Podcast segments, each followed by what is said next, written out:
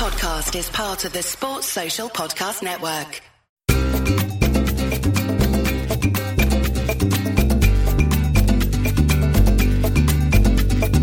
Hello, everyone, and welcome to this week's edition of the Spanish Football Podcast. I'm Phil Kitromilides. Sid Lowe joins me as ever. Hello, Sydney. Hello, Phil. How are you? That was a very bright and exuberant hello, Phil. Um, I'm all well, right, talking mate. to you is the best thing that's happened to me all day, Philip. Mate, you are the wind beneath my wings, Sydney. You know that. Nine years doing this podcast, and you still amaze me. Oh, yeah, that's not always a good thing, is it? usually it is. Occasionally it's not. Um, if you haven't already, guys, I just want to let you know. Why don't you join us at patreon.com forward slash TSFP? We're going to have a Q&A pod out on Tuesday answering your questions. We're going to have a bonus pod on Thursday talking about this week's Champions League games. And last week we released the second episode of TSFP Presents Top Fives, where we picked our five favourite Spanish football comebacks. All that plus Al's paper reviews and access to the TSFP Discord. It's around four euros or dollars or pounds a month. It's good value. Come and join us. Um, we enjoy producing the extra content. Hopefully, you guys enjoy consuming it. Uh, now, we're going to talk about what happened on match day eight. Uh, these are the results on Friday.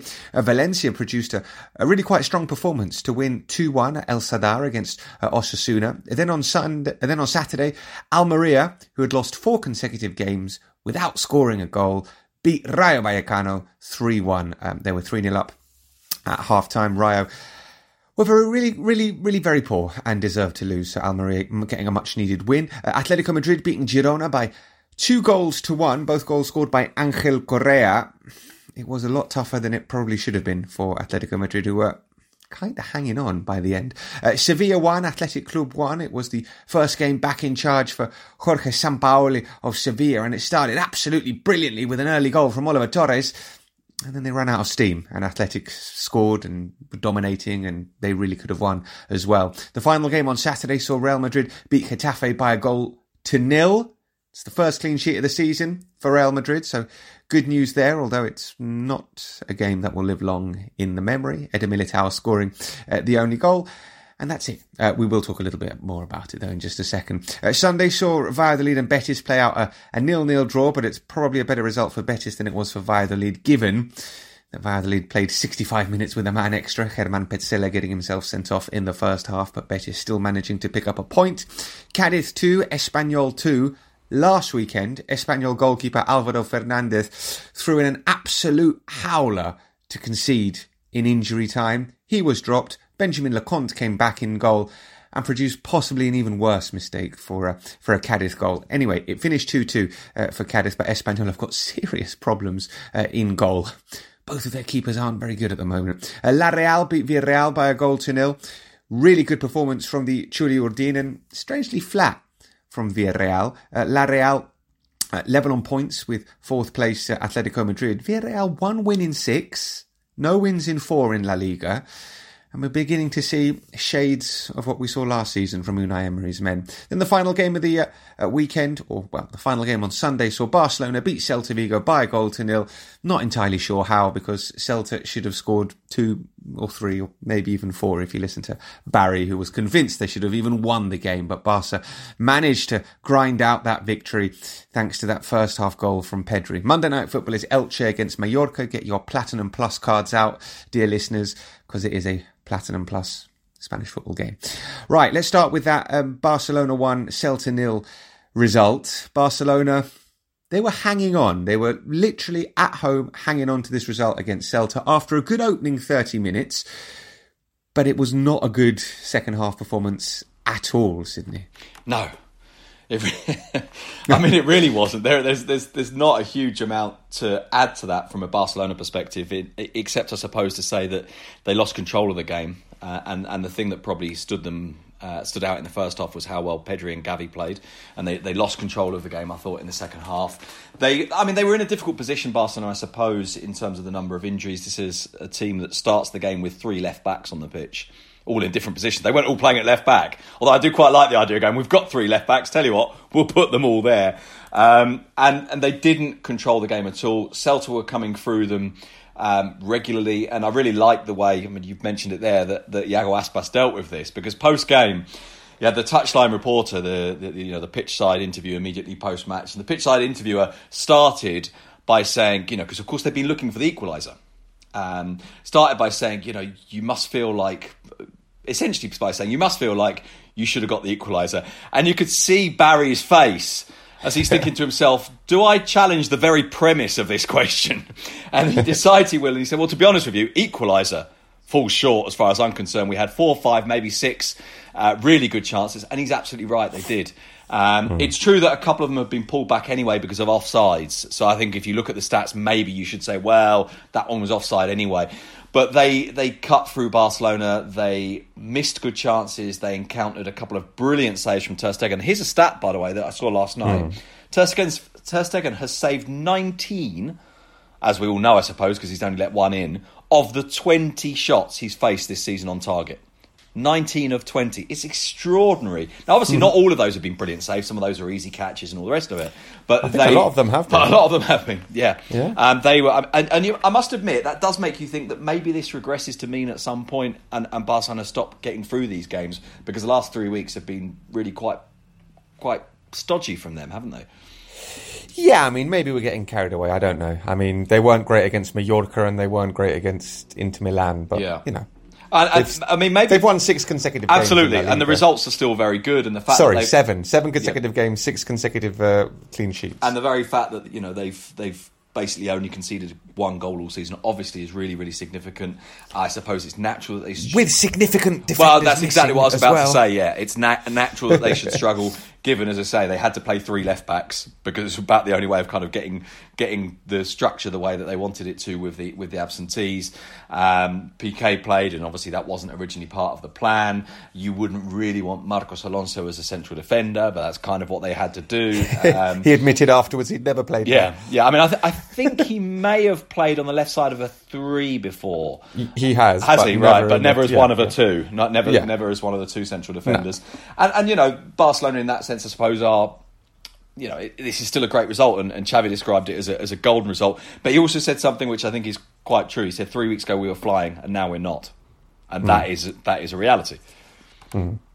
It is, but they're still getting results, yes. even though they're not flying, which is the positive for uh, Barcelona. Robert Lewandowski didn't score, and they managed to either, win. But it was the first time that he didn't score yeah. and they managed to win. Yeah. So I guess uh, I guess that's a positive as well. But yeah, I put a tweet out last night saying if they play like this in the second half against Inter Milan, they're going out of the Champions League. They absolutely League. are. They absolutely it is are. such a big game on Wednesday. It is the biggest game of the season by far. And if they go out, it is catastrophic. Yes. I don't want to overstate this, but it is so, so bad on so, so many levels for Barcelona. They absolutely must win on Wednesday night. And I think, shall we give them the benefit of the doubt that maybe their minds had started to wander there in the second half? Possibly.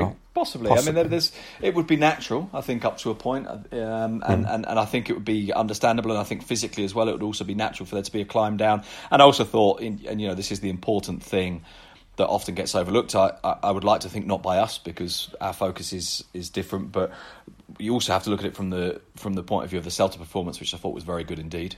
Um, mm. I thought they moved the ball very well. I thought they were quick. I thought they were very incisive, um, and, and and they have Barry, who was all over the hmm. place. Uh, I thought Barry mm. had a although although he didn't score in the end, and actually had one really good chance that you would normally expect him to score, although the ball slightly behind him when he takes that mm. shot, and, and Ter Stegen makes a brilliant save as well.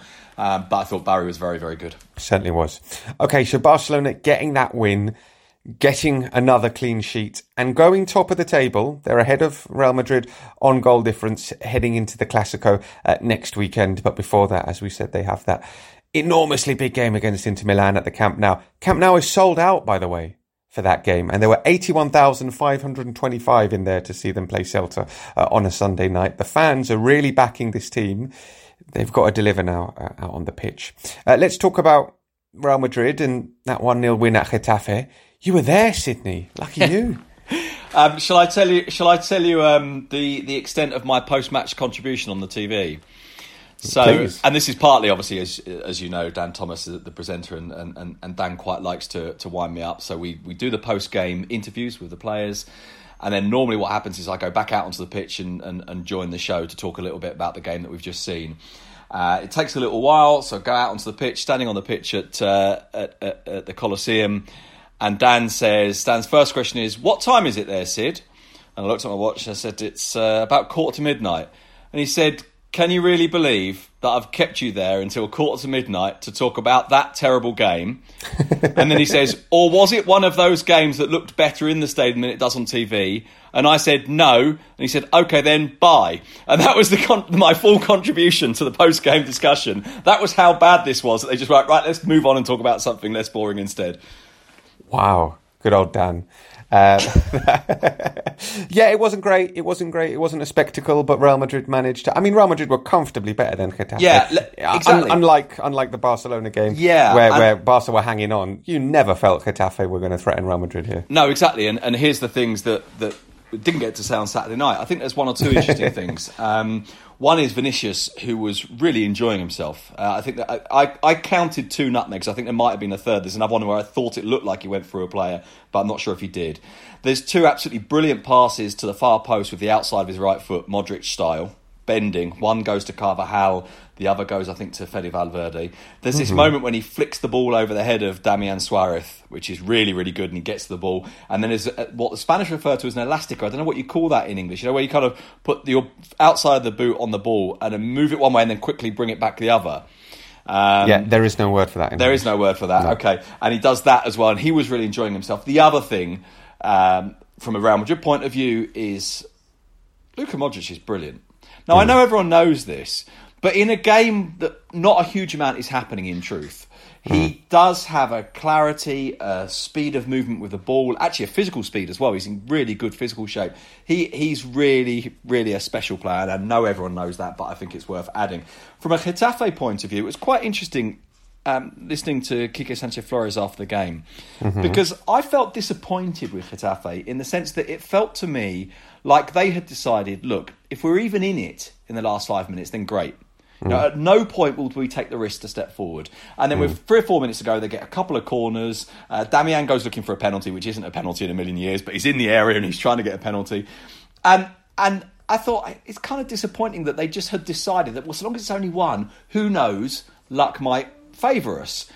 Um, and then after the game, Kike Sanchez Flores basically said, "Yeah, that's what we were doing." And and it was what I thought was interesting about it was that he talked about Real Madrid as the kind of team that essentially that's what you have to do. He said they have so much variety, and he also talked, which I thought was very interesting, about their physical capacity.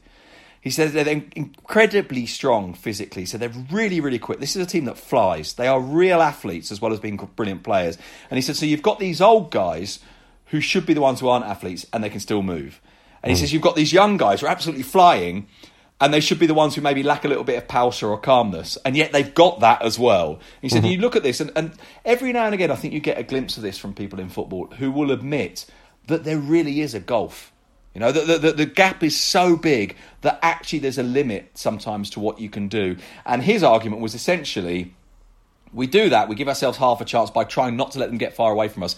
Because if they score early and then we step out and try and chase the game, and we concede four or five, it's not just that we concede four or five this week, it's the damage it does for us next week and the week after and the week after that. Yeah, it was only one 0 for uh, Yeah, and that's for- what they'll cling Madrid. to, obviously, at the end of it. the, the one thing I cling to, by the way, is the return of um, of Luis Milla. It was just really nice to see him finally get a start. He's only had 28 minutes all season. He got sent off in those 28 minutes. Oh, yeah. and, and I actually thought he played really quite well in a midfield that had the added difficulty that both Maksimovic and Arambarri weren't weren't fully fit. Uh, Real Madrid keeping the first clean sheet of the La Liga season, as we said, with Andre Lunin in goal. It's the first time he's ever kept a clean sheet playing for uh, Real Madrid in his uh, eighth It's, appearance. it's his first win for them as well. He, Wow, he never won yeah. before. Yeah, well, yeah. Um, so, uh, so there we go. Uh, Andre Lunin in between the sticks. He will be on Wednesday night. On sorry, on Tuesday night against Shakhtar, and he might be in the Clasico as well. It's touch and go with Thibaut Courtois. They're trying to tell us that it's that he, he'll make it, but it's not guaranteed. Put it like that. It's not guaranteed. Let's see what kind of shape uh, he's he's in. All right. Uh, there's plenty of other stuff for uh, us to discuss because neither of those games were, were particularly brilliant. You were also at the Civitas Metropolitano to see Atletico Madrid beat Girona by two goals to one. How good were Girona, Sydney, in that second half? Very good. Actually, to be fair, they were very good. Um, for what it's worth, I don't think Atletico were. Um, What good? yeah. No, they were not. And, and, and you know, you were saying those first two, those other two games weren't good. This one wasn't. One of the things that I felt about this was that essentially it was a non-event, and I think that was part of what encouraged Girona to go for them. Um, So Atletico score quite early. They then get gifted a second goal. Both goals scored by Correa, and it was almost as if they scored the first. It was like, well, that's it. We're kind of on course. It's all right. Let's just mm. kind of play a bit, and you know what happens will happen, and it will basically be all right. And then you go two 0 up, or they go two 0 up, and I think you think, well, we're definitely done now. Mm. And essentially, they almost didn't win it because at no point did they try and win it. And, mm. and it was kind of weird to watch. Now, I know that Atletico are like this quite often. You know, that they're, they're not always massively ambitious. They don't always really go for teams. But it was more for me the sense of. I mean, it was partly about the atmosphere in the stadium, I suppose, as well. But the sense of non events. So you get this quote from Diego Simeone after the game, in which he says, when you don't settle a game, when you don't put a game to bed, it creates panic. And I must admit, to be honest, I would have quite liked some panic because at least there would have been an emotion. There was there was there was none, um, and they they concede a goal to Riquelme, who looks like he's going to be a very good player, by the way. Uh, and then Oblak has to make two absolutely brilliant saves from shots from Alex uh, Garcia, and yet even then, it sort it kind of didn't create a reaction from Atletico. I was I was really struck by by kind of I don't know. I suppose how much of a non-team they are at the moment. It's it's very strange. There wasn't much there at all from Atletico Madrid. You're absolutely right. They sort of left you feeling, if not indif- I don't know if indifference the word, but yeah, just sort of feeling that there isn't really anything there. Antoine Griezmann started, and that is something that is going to be happening uh, regularly. They've sorted out his uh, Yeah. situation. He's got a contract now, and he doesn't have to come on in the 63rd minute, bringing to an end what was really quite a bizarre period in, in Spanish football. So, so that's good at least. Yeah, and he played he played reasonably well in the time he was on the pitch. He provides a really lovely pass for the first goal from from Correa, and I think he will be he will be important. He went off on the 63rd minute this time. Just to, Yes. just to turn things upside down. Yeah, just to sort of inv- sort of trolling us a little bit. I think I think they are trolling us. Yes. Really quite really quite strange. Uh, afterwards, Diego Simeone was asked about Angel Correa, and in his answer, was there a message to João Felix there? I think you're right. It I felt like right. it. He Yeah. says he says um, you know Correa he, he gives you something all the time. When he doesn't play, he doesn't complain. When he does play, he he he always performs. He always gives everything. He says he does his complaining on the pitch, Mm-hmm. and he deserves to be on the pitch more. And he's never a problem for anyone. And he thinks of it from the point of view of the team. And he does all the work. And you're thinking, this is like a this is like a kind of a, a, a, a you've got a piece of paper and you've drawn a line down the middle of you've got Correa written on one side and João Felix on the other and you're going tick tick tick down the Correa side and you're going cross cross cross down the down the João Felix side. And, and I I personally think that Atletico Madrid have a big problem with João Felix. A They do. really big problem. Not necessarily because Atletico do but because I think Atletico with Simeone clearly do. Now that's not necessarily to say that Simeone's wrong or necessarily to say that he's right but this situation does not feel like a good one.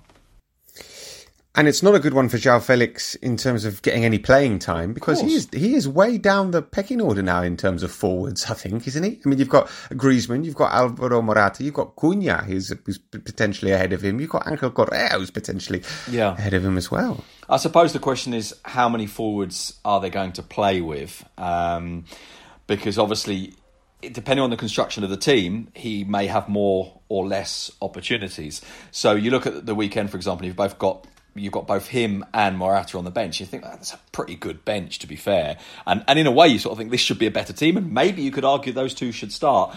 Looking at the way they set up at the weekend, it's a slightly strange formation. It's almost a five-two-three with Griezmann to the left of the forward, in this case it was Cunha, and with Correa to the right.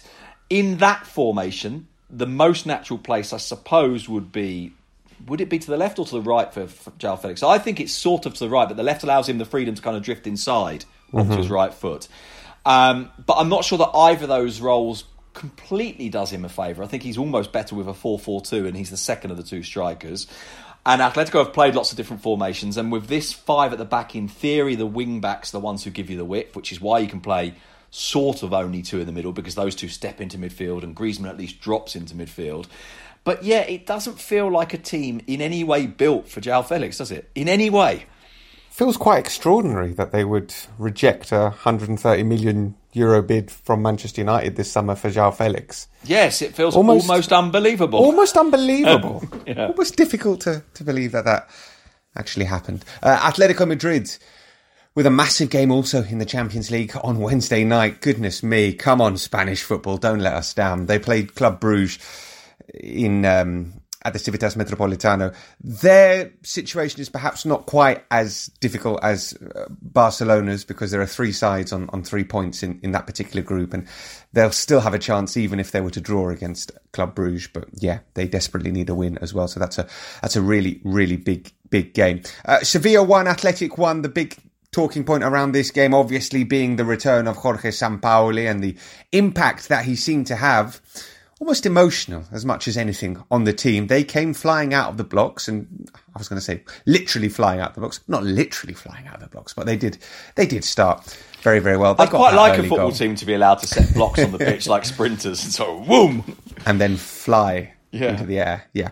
Uh, that that did not happen at the Ramon Sanchez Pizjuan, but they did score early on through Oliver Torres, and they did have the crowd behind them again. There was a roar. There was positivity in the in the ranks that we hadn't seen or heard in recent weeks, and then it just kind of petered out. As it has been doing with Sevilla this season, around about the 30, 40, 45 minute mark in games, they tend to fall away. I don't know about fall apart, but certainly physically, there seems to be something that isn't quite right there. It's happened before. It happened on Saturday, and Athletic really should probably have won this game. Uh, they definitely should have won it in my view. Um, they they had the chances to it. The, the late one for Iñaki Williams is the clearest of quite a quite a lot of them. Uh, Sampaoli said himself, didn't he, post game? He said, "Look, by the end, getting all three points wouldn't have been fair." I mean, um, you love Iñaki, I love Iñaki, but, but he should mío, score that. Hijo mío, Iñaki, ¿qué haces, tío? It's yeah. an unbelievably good chance. Yes, yes, he, he yeah. should score. Uh, which obviously it's happened before Iñaki. You know, we're, we're talking about a forward who, who hasn't always been that clinical. I think has improved, but hasn't always been that clinical. Um, but but Athletic created the chances to have won it, and Ernesto Valverde said after the game, once we got the equaliser, I thought we were going to get the winner. I think everyone else did as well. That mm. said, there's a very very good chance late on for Sevilla, which is ended by Ander Herrera. Um, yes producing a foul on the on the edge there. Was it was it Lamela? It was on. I can't remember who it was on now. It, it was, and it was one of the best fouls you've ever seen. I mean, yeah, it was I mean, genuinely. Just, he just kind of clips his ankle just enough to t- knock him down. Enough, enough. I thought to maybe get away with it. um, the referee gets out a red card, and I love Ander's response. Ander nods at him, gives him a sort of a you know a high handshake, and walks off. Says, "Yeah, fair enough." I'm not going to complain. I'm not going to pretend no, I've been was, hard done by. It, it, was pretty obvious what he was, was doing. It was absolutely exactly the right doing. decision. Yeah, because he stops a goal. He doesn't give away a penalty. He gives away a free kick on the edge of the area. He gets himself sent off, and they didn't score from that free kick. So yeah. yeah so I mean, a... from his point of view, of course, it was um, it was a foul well spent. Um, mm. a, a, suspension, obviously, for the next game, but a foul well spent. In terms of of, of Sevilla, and I, and I do think Athletic continue to look good. And I, what I like about Athletic is we I think it's easy for us to be drawn into the cliches about athletic, you know, and the intensity and the and the straight lines and the up and down and the speed and, and the sort of the directness. And actually, I think although although certainly Nico is a different type of player to that, but I think with both Iñaki and with Nico because they're so quick, it's easy to double down on that mm. idea of them. Yeah. Being, but they, if you look at them positionally, I think they're playing really well. They mm. use the ball really well. The interchange is good. They keep possession much better than they did. They are. They are a. I mean, I think they were a good side last year, but I think Valverde has definitely given them a twist, and, and mm. there's hmm. definitely something more to them now. Now, it, it, may well have happened anyway, as as you know, as, as starts to play more of a role and perhaps from deeper, as Nico starts to play more often. Um, you know, it may well have happened anyway. Berenguer being being perhaps a little bit more important. Um, but but I thought they were they were they were very impressive in terms of Sevilla. There's something very interesting. You, you talked about the physical climb down, and, and, and personally, I watch them and I would entirely agree with you. Sampaoli seemed to well, he didn't seem to. He explicitly said it's not about the physical condition. He says it's a footballing problem, not a physical one. You can have the intensity, but it needs to it needs to be channeled into the right kind of areas of the pitch. You have to run for the right reasons in the right places.